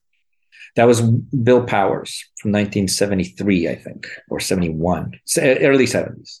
Um, and that's called perceptual control theory. And there's essentially a, a, a kind of a um, a tradition um, of people who think this way, and I have a, I have a lot in common with them with with that. Again, uh, he's not the only one who, who, has said this. He he said it particularly uh, nicely, I think. Uh, but Piaget, Jean Piaget, who was a very influential psychologist in the mid 20th century, he um, he said something like this about cognition as well. He talked about child development and suggesting that um, the child first figures out how to move around and flop around and control his arms and etc. Only later does he construct actual knowledge of the world that he's interacting with on that foundation. And the foundation is kind of necessary to have cognition. and he was very much a cognitive psychologist, but he was a cognitive psychologist who uh, focused very much on really the pragmatic aspects and, and kind of the control aspects as well. Uh, but again, others have said this too. Um, um, you know, Newell, no, not Newell. Um, I'm blocking on the name, but uh, but John Dewey said this in in the 19th century. Um, and again, I wouldn't be surprised if Democritus said it in 508 BC. So why, um, you know, on the subject of conscious perception, and if and if we think of perception in in the way that that you've been talking about as as you know about being about the control of behavior, do you do you have a, a, viewpoint on why there needs to be conscious perception at all? Why something like that would have evolved? Why not just have it all be is it possible for it to have been a, a completely sort of automatic if very complex system why is there such a thing as conscious perception can you speculate I, speculate on that for us i gotta say i have no idea i gotta say that is a that is a that is a tough question and and I'll, very often I come back to it myself. I you know it's like okay, well, well and good, you know, sensory motor control, whatever. But why is there this conscious aspect to it? I really don't know. Um, and there are some promising ideas. Um, I, I think there are there are promising ideas out there, but I, I find them all somewhat unsatisfying in the end. And I'm wondering whether it's because um, because we're just not phrasing it properly. You know, there's a lot of questions that that seem completely inaccessible, and then suddenly uh, they're not an issue. Um, you know, temperature is, is a sort of a classic example. What is heat, right? And and it was just people just didn't have the right concepts to to phrase that question correctly, and until it became a non-question. Um, what is life is another one, classic one, right? Why are things some things alive and other things inanimate. And and people had been wondering about what that elan vital is for for centuries. And then a bunch of chemists essentially kind of worked around the problem, and then there was not a problem anymore. Uh, for me, the problem of meaning was one of these. I, I thought to myself when I w- went to grad school is is the great mystery is how is meaning attached to to symbols, um, and you know, and I think attacking that head on would take hundreds of years. But you know what? I then I read Gibson and I realized, you know what? That's not the problem at all. It's actually that's that's because the problem is phrased backwards. Um, that in fact it's it's not how meaning gets attached to symbols; it's how symbols emerge in in pragmatic systems. Um, now, I don't know what the answer to the question of consciousness is, um, and I don't think anybody knows. Um, but I, I suspect it might be one of those those types of questions where we're we're we're you know Greeks contemplating galaxies. You know, we don't we just don't have the pieces to to um, frame it correctly. And I'm wondering whether it has something to do with again with control systems. Um, you know, the idea of being inside versus outside a control system is obviously different. That's that's like the subjective versus objective perspective. Um, so there's some something there. There's some aspect of monitoring. I mean, there's a number of people asking questions like, okay, yes, okay, there's consciousness. Why are we conscious of these things but not these other things? Why is it like, for example, ventral stream stuff seems to be within our consciousness more, whereas dorsal stuff is not? Why? I don't know. I think those are good questions to ask, but uh, you know, it's it's funny because you know I've I've always been interested in this, and I've you know on and off read read what other people say about it in the end i'm just never satisfied and it's a bit of a cop out admittedly but i kind of feel like you know maybe we should think about heat and on life and and work at it and, and maybe we'll realize it's it's not a problem.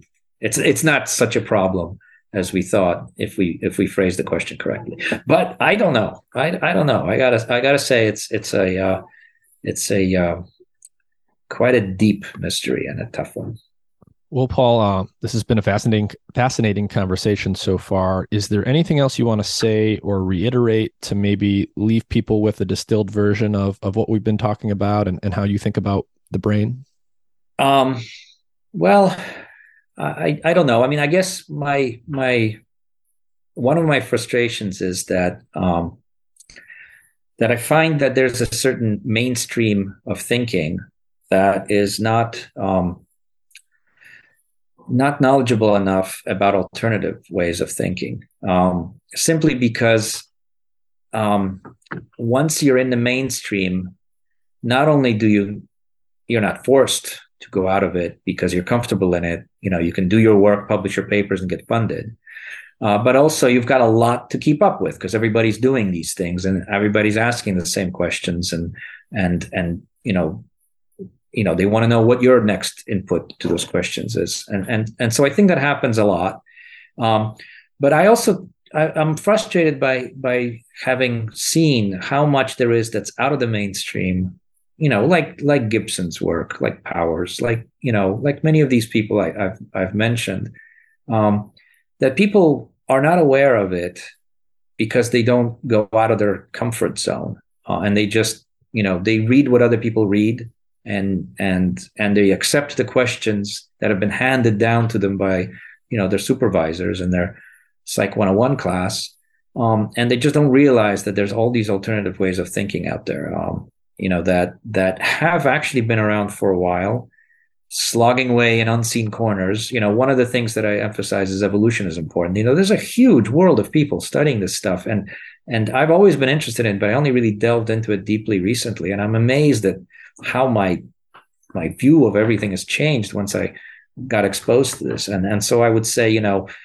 um, if you're in the mainstream you should be worried that you're missing something that you should um, go read what everybody isn't reading um, and see what the alternatives are even if even if mo- many of them are going to be you know kind of wacky or wrong-headed there's some gems out there that, that people are just not not aware of uh, you know i i was exposed to some of these things um, because of the particular path i took uh, if i hadn't i would i would not know know this stuff i wouldn't know where to start um, so again, I, I think it's always good to uh, look outside the comfort zone.